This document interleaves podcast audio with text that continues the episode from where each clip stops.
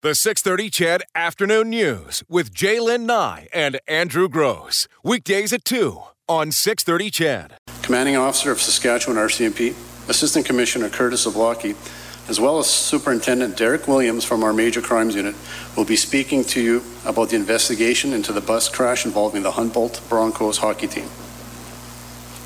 Bonjour, je suis le sergent Paul Maneg et je serai votre modérateur cet après-midi. Nous diffusons cette conférence de presse en direct sur Facebook. Nous tenons à rappeler aux gens qui se joignent à nous en ligne que nous répondrons seulement aux questions des journalistes présents ici.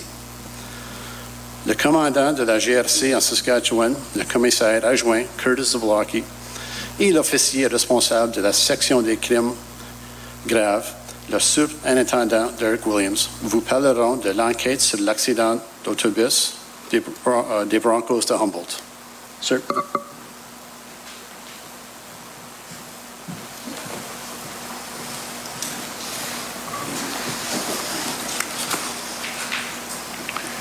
Good afternoon, and thank you for being with us today.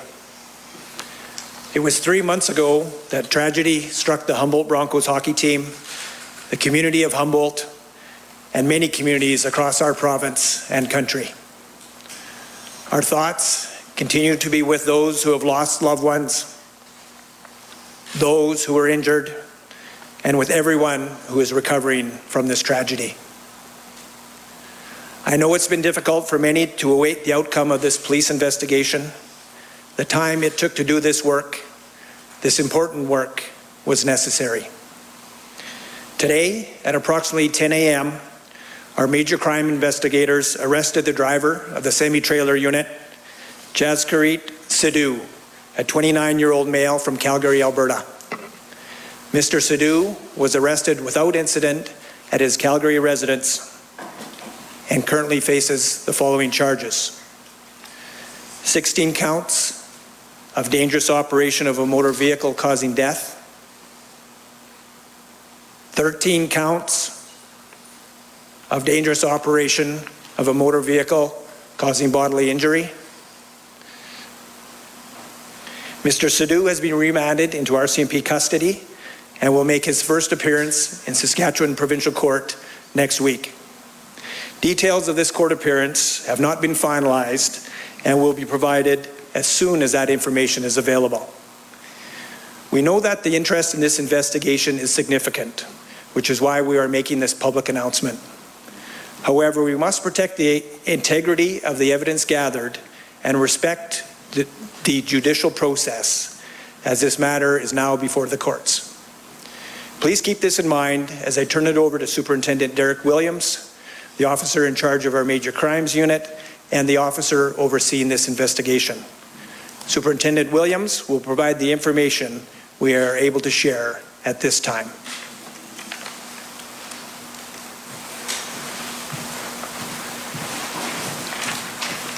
Thank you, sir.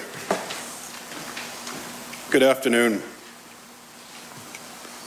16 counts of dangerous operation of a motor vehicle causing death and 13 counts of dangerous operation of a motor vehicle causing bodily harm are serious criminal code charges. In order to lay these charges, we required evidence that a motor vehicle was being operated in a manner that is dangerous to the public. Now that the charges are laid, we move to the next stage in the process. Our investigators will continue to liaise with the Crown Prosecution Office as we have done so over the past three months. Our core team of 20 investigators has been supplemented by an additional 100 investigators as required, and they have assisted in this investigation through its entirety. The expertise of investigators from our forensics, forensic collision reconstruction team, and major crime unit have been critical as we've analyzed and collected evidence. In addition to the collision reenactment we did in April, we've conducted over 60 interviews, taken over 6,000 photographs, analyzed all of the documentation available to us, including the driver logbook. We've also used 3D technology to capture evidence through unmanned aerial vehicles. What we can say about the evidence that we gathered is limited, as this matter is before the courts. But I can tell you the following. We've looked at every aspect of the collision, including the speed of the vehicles, point of impact, position of the vehicles, impairment, road and weather conditions, and witness evidence. Every piece of information was carefully examined. Our investigators were thorough in their systematic analysis of this evidence. I can further tell you that this morning, our investigators met with the families to inform them of the outcome of this investigation. Finally, we want to acknowledge the assistance we have received from our partners at Transport Canada, the Provincial Coroner's Office, and Saskatchewan Government Insurance. Now, as, as we said, I'm limited to what I can say because a lot of this information is going to be before the courts. But I can take some questions now. I ask the reporters, please step up to the mic, identify yourself, who you're with, and ask your question, and you'll have a chance to reply.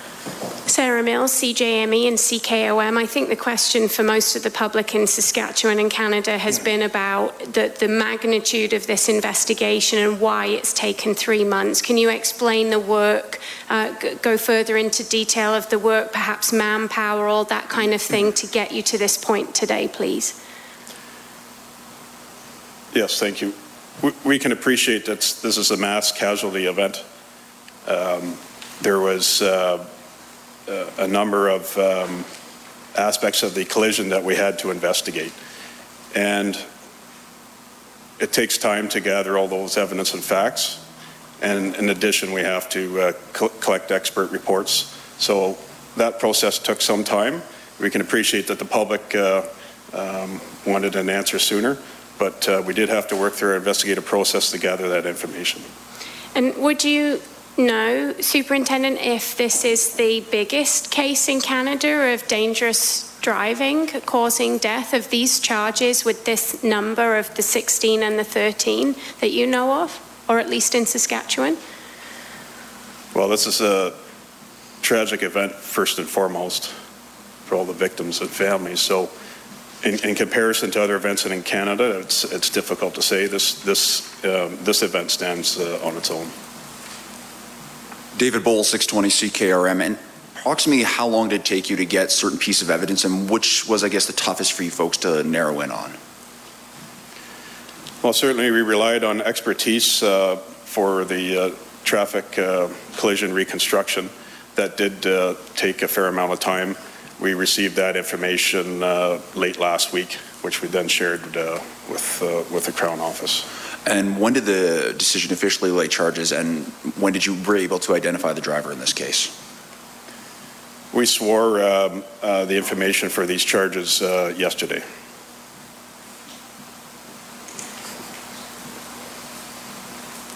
Uh, Sarah Komadina, Global News. Can you give us any more details on what may have caused this crash or anything along those lines?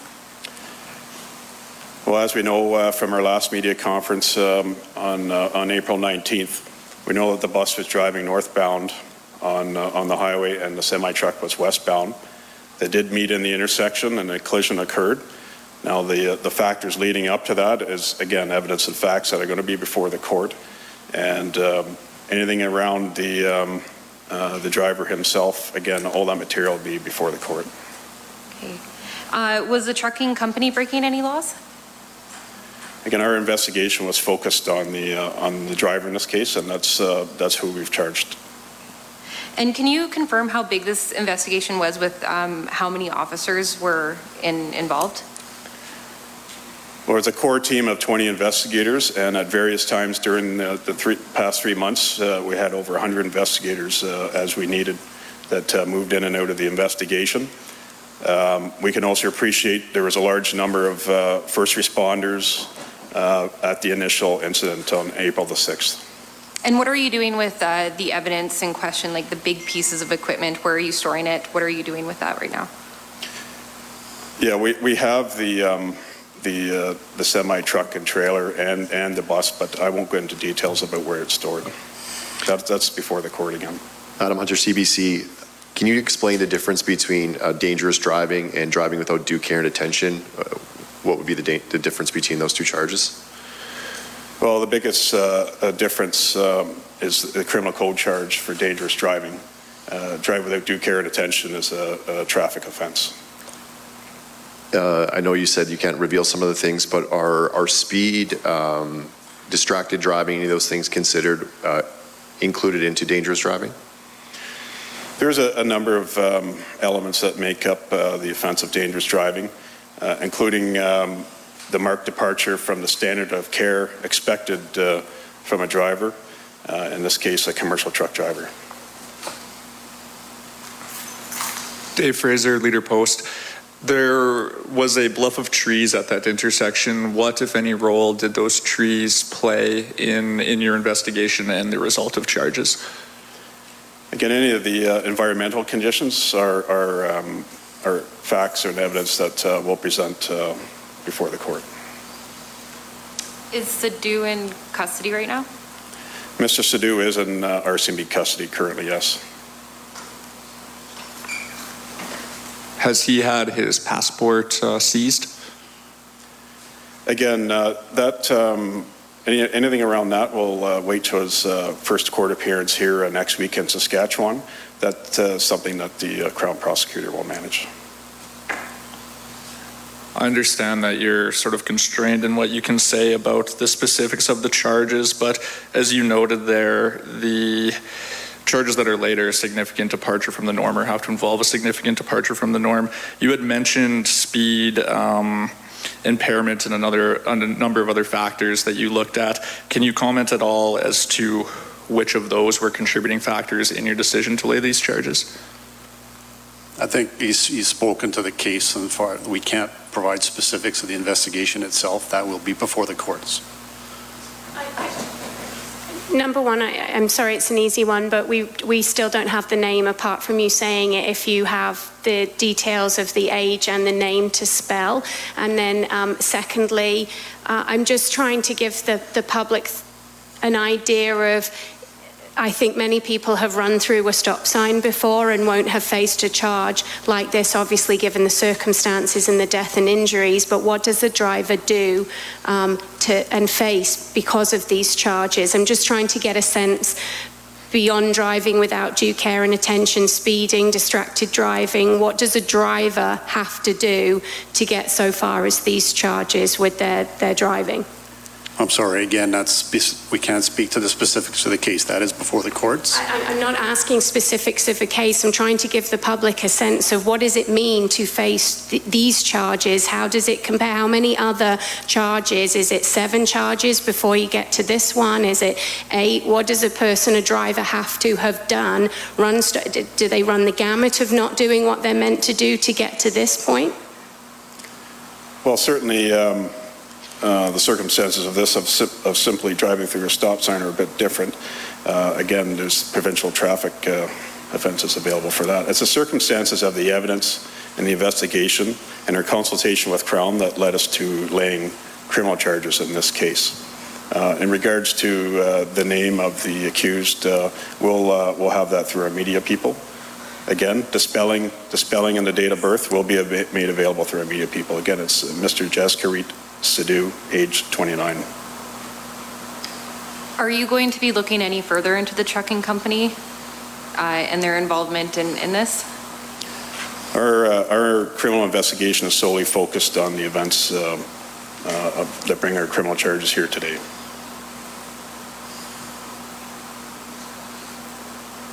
What, what kind of jail time could he face? Um, For causing, uh, dangerous driving causing death, it's uh, upwards of 14 years. Dangerous up driving causing bodily harm is upwards of 10 years.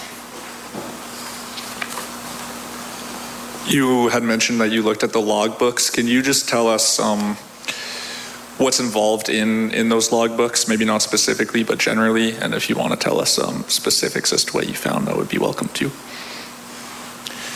Yeah, again, ev- evidence of facts that we're going to, uh, we- we've been in discussions with Crown for and- and, or with, and we'll present that uh, at court. Again, we we look at all the documentation to see what's recorded and what isn't recorded, and um, in answer to your question. For those that wish, uh, we'll be translating or providing a French translation for the commanding officer's speech as well as superintendent's speech, and I will be doing that in approximately a minute.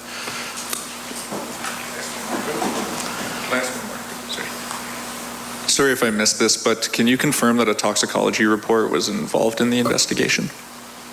Again, any particular uh, um, items like that, documentation uh, is is information that we'll present through Crown. Sorry, you had mentioned impairment was one of the factors that was looked at, and I'm just wondering if you could provide a bit more detail as to what would be looked at if, if that was uh, something you were looking at. Well, again, uh, as I referenced before, a lot of that material will be before the court. Um, But as we note here today, there's no impaired driving charges. When it comes to notifying the families, did you bring them all together? Were they notified separately? How did that process work? Well, we can appreciate that uh, we needed to talk to the families first, uh, which we did earlier this morning. Uh, We uh, assembled the families in Saskatoon and Edmonton and um, had uh, a video link to talk to uh, the family members that were able to attend and inform them of the uh, outcome of this investigation. Can you speak to the role that the Ministry of Justice played in laying these charges? We we heard that you liaised with them, but can you just give us a sense of how much involvement there was in, in the decision to lay these charges with the Ministry of Justice? Well, we can appreciate that these are significant and serious criminal charges, and in all cases, we, we consult with Crown on, um, on that material, and, and again, the evidence and facts that uh, will meet that, uh, meet their standard. Okay, that'll be the last, last question. Do we know where he will appear in court, whether it's Tisdale or Regina? We'll have that information uh, available later. We will uh, provide advance notice of his next appearance. Uh, We just don't know that information right now. Okay, thank you, sir. Thank you. You've been listening to uh, Officer in Charge of the Major Crime Unit, Superintendent Derek Williams, speaking at the uh, Rocher Perse Auditorium at RCMP Depot in Regina. Uh, the news this morning uh, coming out that charges have been laid in the Humboldt Broncos bus crash that took place on April 6, 2018. I'm Andrew Gross. Uh, in with uh, Brad Whisker here for a special edition of the 6:30 Ched Afternoon News.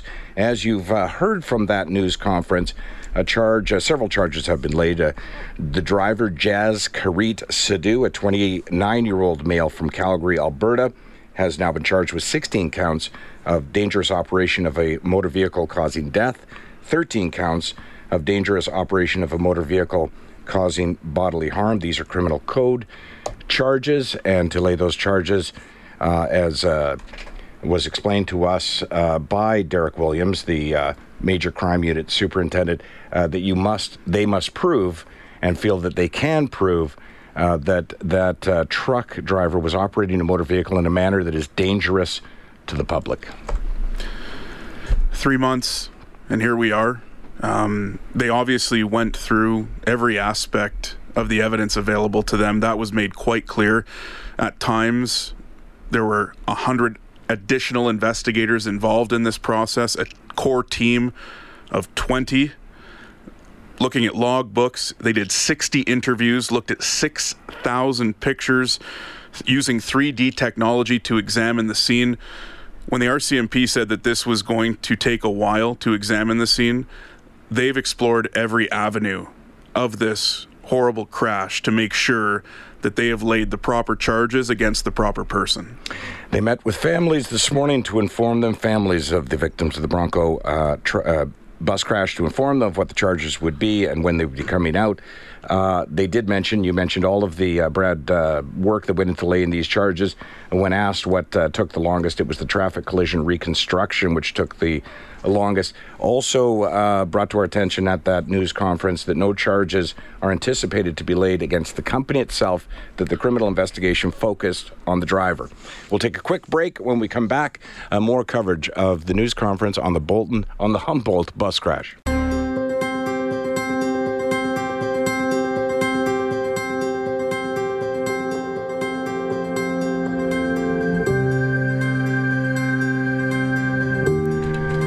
You're listening to a special edition of the 6:30 CHED Afternoon News, uh, held today, Brad, because a news conference announced this morning, as we just mentioned, uh, from the RCMP, that charges had been laid in connection with the uh, Humboldt bus crash, which happened just what three months ago to the day. Three months ago to the day, injuring uh, what uh, killing 16 people, injuring 13, and that's reflected in the charges that have been laid against driver Jaskirat Sadhu of Calgary, a 29 year old, a 16 counts dangerous operation of motor vehicle causing death, 13 counts dangerous operation of motor vehicle causing bodily injury. Um, we will give our listeners an opportunity to weigh in on this themselves, react to what they've uh, just heard. Do you think the charges are the ones you were expecting? Um, we don't have more information than what was already given in the news conference that you've just heard, but certainly we're open to uh, conversation about it. What's your reaction to the charges? I'm a bit surprised. As am I. Just um, obviously, police have made the decision in consulting with the Crown where this is what they feel is the correct decision, and we have to believe that they've done the, their appropriate job. I, I, I just didn't know how hard it would be to get this far in laying these type of charges. I thought it would be something less significant, but that's only because I didn't know how much access they would have to all the evidence available and who they spoke to in these 60 plus interviews that they did. I, I know that this must be, for the family, it's still hard to hear this, but the fact that these kind of charges have been laid, I'm, I'm sure I don't want to use the word happy. They're they're slightly relieved that it's not a, a, simple charge of failure to to yield at a stop sign, which I think a lot of people were expecting that to be laid against this suspect. Well, therein lies the problem, Brad, and this is the reason we haven't spoken about it on the air uh, because uh, you know we avoid speculation when it comes to something to all news, but specifically with something that hit so close to home to so many listeners, uh, you know, across our country and really, for that matter, around the world. Because herein lies the rub: in any in any fatal collision, investigators in the Crown have to work to determine what, if any, charges should be laid based on the evidence and not upon the outcome, right? So it's tragic and, and, and you know, but your actions have to be criminal in order to lay a criminal charge, regardless of the outcome. So, as one of the reporters asked in the news conference, well, what elevates it from you know, a distracted driving charge or a uh, failure to stop at a stop sign elevates it to a criminal charge. And it isn't necessarily the outcome, the number of deaths or number of injuries. It's the actions of the individual who's been charged. So criminal code charges like dangerous driving, criminal negligence, or impaired driving causing death can all be laid where the evidence suggests that that's what happened. Uh, the culpability, the wrongdoing, it, it can sometimes not be serious enough to elevate it to a criminal level despite the outcome. And that's why I say I'm surprised um, because I'm not, I, I, I, wasn't sure what evidence would be uh, obtainable that would suggest with a, with a reasonable uh, amount of, with, with no reasonable amount of doubt that there was a criminal action which caused the deaths. And that's they didn't, my, that's the problem. Police didn't expand on that in a news conference. They obviously believe they have enough to, to prove that. I have to Mm-hmm. I want to believe that that's what they have, and I'm going to always back the police when it comes to laying the appropriate charges in an incident of this magnitude. You heard um, Mr. Williams say that there, there's nothing like this in the country. Right. Right. And they don't want to consult the Crown and, and lay inappropriate charges and potentially let this suspect, still at this time, mm. walk away. Mm-hmm.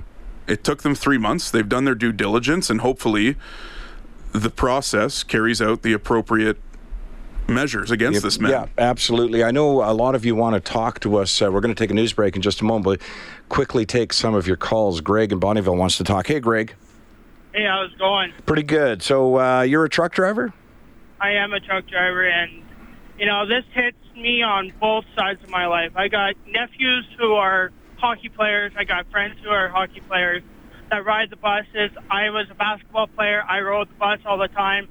Yet then on my other side of my life, I'm a truck driver, and I take the most outright respect on the highway. You know, I, you know, I got 1.4 million kilometers on, and I'm only 27 years old. So like I've I've seen things. I've you know seen people run stop signs. I've seen. I was hoping for a little bit more charges, so it shows these young guys like me. I'm not saying um, me as being an old guy, being out here forever and ever, but I'm saying it shows. I wanted a little bit more because of the magnitude of what has happened. because of the outcome. And I don't know if you heard us talking while we were on hold to talk to us, but that's been, I've held my breath for three months. And I've held my breath because I have a background in the trucking industry as well. And I kept looking at it going, I hope the delay in laying the charge.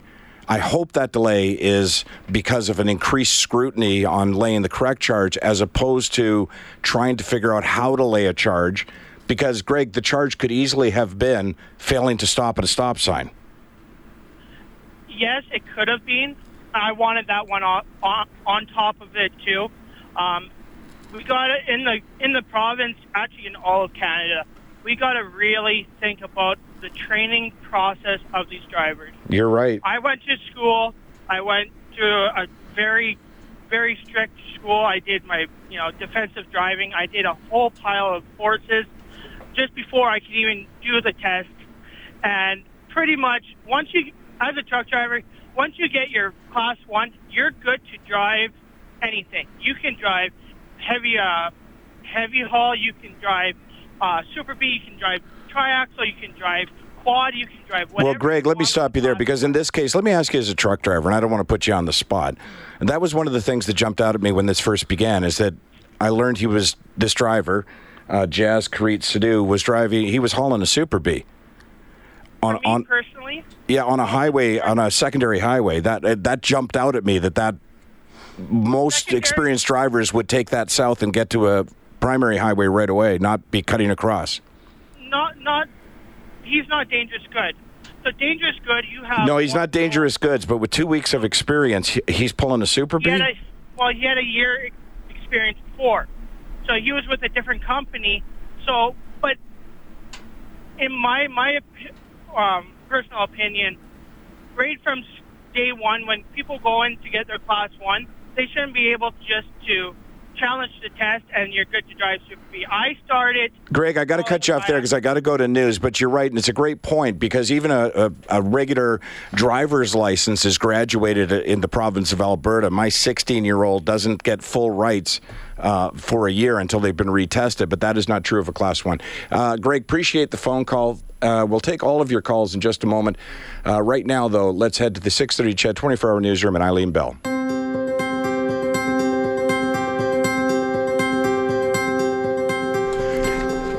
Uh, welcome back to a special edition of the 6:30 Ched Afternoon News. As you've heard from our newsroom and from the uh, news conference that we carried live from Regina, RCMP saying the 29-year-old uh, Jaskirat Sidhu, a 29-year-old from Calgary, has been uh, was arrested and is in custody this morning in relation to the Humboldt bus crash. He faces 16 counts of dangerous operation of a motor vehicle causing death and 13 counts of dangerous operation of a motor vehicle causing bodily injury. RCMP Superintendent Derek Williams saying it took three months to go through all the evidence and bring charges forward. We- We can appreciate that this is a mass casualty event. Um, There was uh, a a number of um, aspects of the collision that we had to investigate. And it takes time to gather all those evidence and facts. And in addition, we have to uh, co- collect expert reports. So that process took some time. The Broncos were on their way to a playoff game when the truck and the bus uh, crashed at a rural Saskatchewan intersection on April 6th. As 16 people, including 10 players, died as a result of the crash, and 13 players were injured. Um, we do have uh, Brad, what have we got coming up in this show so people know what to expect from yeah, us? absolutely. So at 1:45, we have Global Winnipeg reporter Brittany Greenslade. She was at the site through the first three to five days post crash. At 2:05, SJHL President Bill Chow. Want to get his perspective on what this will likely mean for the team, for the players involved, the families, and all the other teams and families around the league. At 2:35, we welcome in Global Regina evening news anchor Carlisle Facette. He was paying attention to the news conference, has a good feel for how our RCMP operate in Saskatchewan, and we'll get his perspective on many things there as well. We want to get your perspective as well. You can text us as always at 630 630 or give us a call at 780 496 0063 as Jordan has done. Hi, Jordan. Hey guys, um, yeah, I was just working and I pulled over as soon as I uh, Bob was interrupted there at Oilers Now, and I just have a quick comment and then a question for you both. Sure. Um, I yeah, three months. I don't even. It didn't feel like three months. Um, most of us got to live our lives after the, the tragedy sunk in. However, it touched us in the public, um, and I just found myself overwhelmed with emotion again, uh, hearing about the arrest today and the details. Um, the, the comment is is that you know obviously for those who went through it and, and survived and, and their families for those that didn't would have been impacted the most the first responders um, but I just think we all need to be incredibly grateful collectively to commend um, the investigators um, that this was their job every day for for three months and I and I can't I'm getting emotional just thinking about having to pour over all the photographs and the details that they would have had to live this. Um, so for anyone, hopefully that might be critical of the length of time involved, um, just put yourself in the, in the shoes of the investigators that probably would rather be doing other kinds of work, um, but they're going through it. They've, they've been through it, and so um, hats off to them. Absolutely. The question is um, uh, related to potential uh, uh, prosecution if he is found guilty. Is this not a perfect chance for the Canadian justice system to begin to lay, where applicable, um, uh, sentencing uh, um, consecutively and not concurrently? 'Cause my, my understanding, correct me if I'm wrong, is that typically in Canada we do the concurrent thing where, you know, you don't stack up the multi- multiplication of Well, it can be done either way, but typically you're right, it does. And we were just talking about that off air. In fact, Jordan, it's uh, interesting that you brought it up because as we were listening to that news conference and as we learned that uh, the uh, charge of uh, dangerous operation of a motor vehicle causing death carries a sentence of approximately 14 years or potential, and the dangerous operation of motor vehicle causing injury carries 10. And I turned to Brad and said, per count. And Brad turned back to me and said, but they'll be concurrent. Or uh, they'll be consecutive. Or They'll concurrent. be concurrent. Now, I've covered courts off and on for five or six years. It's been very rare that charges get sentenced consecutively. I think in this case, what, and this is going to happen a year and a half, two years down Mm-hmm. the road. I speculating isn't the best thing to do, but just based on the other cases I've seen in court, Right, not specific to this, but in No. general, right? Because What- you can combine those two charges as well, right? What could, yeah, what Yeah. could happen is they sentence him for an X amount of years if he is found guilty, to be clear, on dangerous operation of a motor vehicle causing death. And then the consecutive term could be dangerous operation of a motor vehicle causing injury. So combining those two, 24 years. If it's sentenced to the maximum amount of years, Right. if the judge decides to go that way, perhaps there's a deal made between Crown and defense. I mean, again, this is based on what I've seen in the past. This is not specific to this case. So many options are available to all three parties.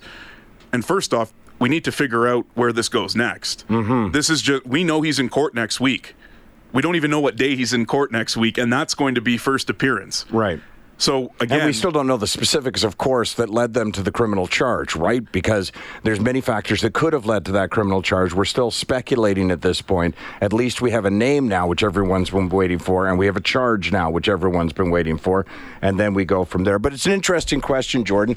And on the first part of your conversation, I couldn't agree with you more. You put it eloquently, and I appreciate you holding on to do so. But thank you very much for that. Thanks, guys. All right. Uh, we'll take a quick break in just a moment, uh, get that out of the way, and when we return, uh, we'll have a conversation with Global Winnipeg reporter Brittany Greenslade. Now, she's been following the story very closely from the beginning. Um, don't know that she was actually at that press or that news No. conference. No, but She wasn't, but in, in speaking to her, I explained we just want to get that perspective from her of what it was like to be on the ground, what she saw, what the community was going through at that time, if she's been in touch with community members since then, and the progress, if any, has been made as far as the healing process, which, quite frankly, will never end. Right. But just to get somebody that was on the ground and saw it, and now here we are, three months to the day later, charges being laid, and what that has meant to the community, and quite frankly, the rest of the world that has been watching and focusing on this incident. All right, uh, you're listening to a special edition of the 6:30 CHED Afternoon News. Uh, we'll take a quick break. When we come back, more coverage of today's news conference.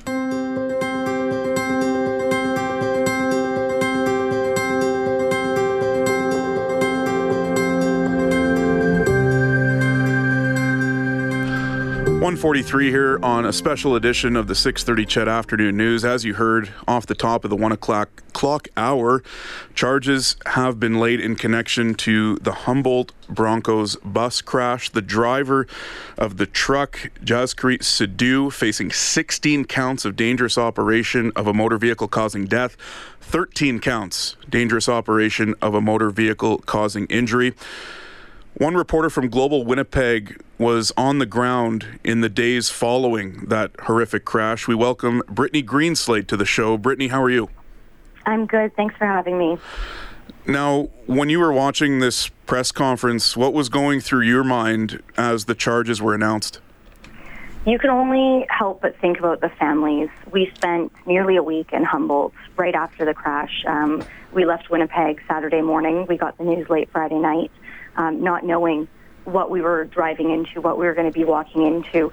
Um, and the moment you stepped into Humboldt, you felt the love and support there, and you know that this morning that's what was happening as well because the families of the Humboldt Broncos all met this morning uh, and were told by the RCMP of these charges and this arrest before it was actually released to the public, giving them some time to come together and, and talk to each other and and be able to work through this because as you can imagine it would it's going to be a very emotional day.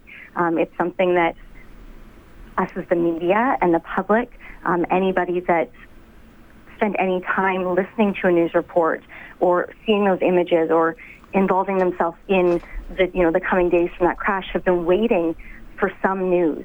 We're you know more than two months after this crash, and people have been wondering what's happening. Where's the investigation? Are there going to be charges? Um, everybody's been waiting to hear that, and that was something I know I've been waiting for. So actually, to see this investigation progress to the point where, for a lot of these families, um, to see something actually happen um, out of this tragedy and to see somebody right now being held responsible um, or being, charged um, in this, I think is, is something that's going to help a lot of people move forward. Yeah, you know, that's specifically what I wanted to ask you about. I know you spent a lot of time in the Humboldt uh, area, talked to a lot of these uh, families. And, and, you know, we all talk in platitudes sometimes, but with the best of intentions. We talk about allowing the town and families to heal. And I've often speculated in my own mind as to whether or not laying a charge helps that or puts us back to ground zero again when it comes to, to healing. And because here it is, of course, the uh, top news story and will be throughout, you know, the day and the weekend and uh, in the months, in the weeks and months that follow. So, I mean, what was your sense that as part of that healing process, somebody had to be held responsible? I think people just wanted answers, um, regardless of which way that was going to go. And I think maybe more so for the public, we wanted to see charges um, because for us, not being there, not being a part of it, it made us feel somewhat of a connection. For the families, I think they've had you know two plus months to be moving on with this, and and not that that is in any way, shape, or form enough time. Uh, this is something that many of them are going to be living with for a very long time. Not only um, with the injuries that we know so many of them have and are, are dealing with, but two of two of these boys, two of these young athletes, are still in the hospital Mhm. today. Um, recovering. We know one still isn't even able to speak. Um, we've spoken to other ones who have no memory of the crash whatsoever. Um, I know I, you know, still get emotional looking at the, the videos and the photos from the crash scene. Um, so you can only imagine what that's like for somebody that was on that bus or those family members, some of the family members that were there in the moments after helping. Um, I think there's a sense from what we've talked to a lot of people that a lot of people want to start moving on. Um, whether or not this helps them, I think every person's different. What is going to help me is not going to help somebody else. But I think for, for the public, there's been such a demand for answers, and at least this is the start of them. there's, it's going to be many, many more months before this goes through the court system, and we actually um, hear what investigators determined happened, um, because we we didn't hear that today. We weren't given any reasons as to why these charges came about or how they came to this conclusion. Um, they didn't tell us anything besides that the bus was driving north and the semi was driving west and they met in the intersection. So there's still a lot of questions for a lot of people. Brittany, during the news conference, Superintendent Derek Williams says there was a core team of 20 investigators, but at times up to 100 additional investigators involved in this investigation. Can you paint a picture for us what that was like to see in a town as small as Humboldt with such a heavy police presence? Humboldt's only 6,000 people. Um, the crash happened, you know, a few hours outside of that, but you can imagine just thousands of people that then poured in, uh, not just the media, but family members, because you have to remember that none of, not none, many of these boys uh, were not from the area. Many from Saskatchewan, but not from Humboldt. They were all billeted there. Um, so you had so many other families affected. That town, you know, probably nearly doubled in size hmm. throughout.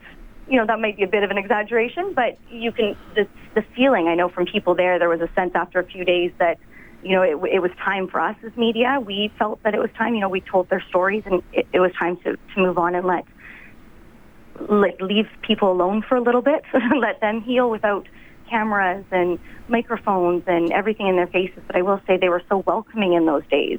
Um, even through all of the pain and tragedy that they were all going through, there was such an outpouring of love. Um, I went to the local florist there in the days, the days right after. It's the only florist in town, and she was getting phone calls from around the world of people just leaving their credit card number and saying, just can you five bouquets? Can you take them to the arena, or can you get somebody to take them to one of the billet families, or you know, if there's one of the kids in town or to the high school or something, just so they could feel connected. And we've heard time and time again from those families how much they felt that love. You know, it's funny. I have to ask as a, I'm asking you, not me, as a reporter, as somebody uh, you know, who who conveys the news for a living because I'm a talk show host, and you, as you and I both know, two very different jobs. Yeah. It, it's difficult because there has to be a frustration from the perspective as, of a news person. You hold a news, uh, uh the RCP hold a news conference like this today. You know, and I know honestly, we're not going to get details today. As you mentioned a second ago, that's a step towards a process that takes a long period of time uh, there's a frustration among listeners that they want to, well, why didn't they talk about, you know, who he is and what is, you know, is he Canadian? Is he not Canadian? Um, was he drunk? Was he this? Was he that? The, you know, and you start finding yourself trying to analyze between the lines to see if there was some clue there as to what the, you know, what led to the charge. But this is simply the process, and it, it, it is somewhat frustrating on a on a story this size, isn't it? Oh, absolutely. And I mean, I, I've covered many, many cases on a much smaller magnitude um, where there's dangerous driving charges, where we do have our local police um, that release specifics of what their investigation have found. And you can't say whether or not it's true or false because that ultimately goes through the court system. But what they determined has happened. When you get a case this large, with this much media attention, with this many eyes on it, with so many people around the world wanting to see some form of justice happen, you know that those officers are not going to say anything, that they are going to remain so tight lipped because you don't want to be that person that went up there and said too much and maybe gave a little too much out to media or said the wrong thing and it compromises the integrity of the investigation ultimately of the court case. because that's what we have to remember here. This has to go through the courts. And could could you imagine putting yourself in the shoes of that RCMP officer who, you know, got pushed by the media asking over and over and over and gave too much And, before yeah. this went through the court system? And that, I think, ultimately is in cases like this, and, and of, you know, we haven't, I personally have never seen a case like this, um, why you would want to err on the side of caution and, and not be that person that said something that ultimately had a case like this tossed out. Absolutely. And you know, the one question that I think everybody wanted answered, among many other questions, and that one question got answered today will there be criminal charges? So the answer to that is yes. Uh, 16 of them uh, for uh, injury causing, uh, uh, you know, death. A dangerous operation of a motor vehicle causing death, and 13 for dangerous operation of motor vehicle causing injury. So that question's been answered. And these are very serious charges. I, I've Yeah. covered a number of cases where people have been fatally, uh, have it's been a fatal case, and there's never been a charge like this. They might get a Highway Traffic Act, which is a fine. We've had one like this where it was a cyclist that was killed.